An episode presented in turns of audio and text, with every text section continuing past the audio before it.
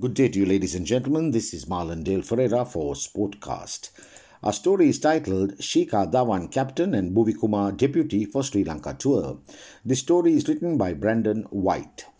Shikhar Dhawan has been named captain for India's tour of Sri Lanka starting July 13th, where they will play three one day internationals and three T20 international games.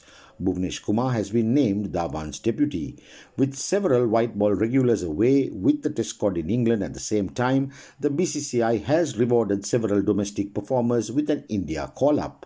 Net bowlers such as Ishan Porel, Sandeep Warrier, Arshdeep Singh, Sai Kishore, Simarjeet Singh, Karnataka opener Devdutt Padikkal, who has been in rollicking form in white ball cricket in the domestic circuit as well as the IPL, has been drafted in. Maharashtra and CSK opener Ruturaj Gaikwad has also made the cut.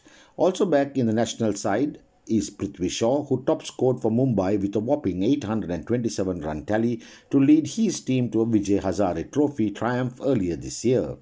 The fresh group of players who have got games in the home series against England, like Rahul Chahar, Ishan Kishan, and Suryakumar Yadav, have all retained their place in the squad.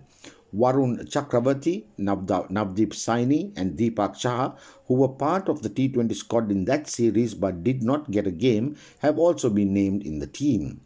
India will be spoiled for choices at the top of the order as another consistent IPL performer over the last couple of years, Nitish Rana, also gets a look in, whilst Manish Pandey has been handed a comeback in the absence of some of the first choice options in the batting lineup.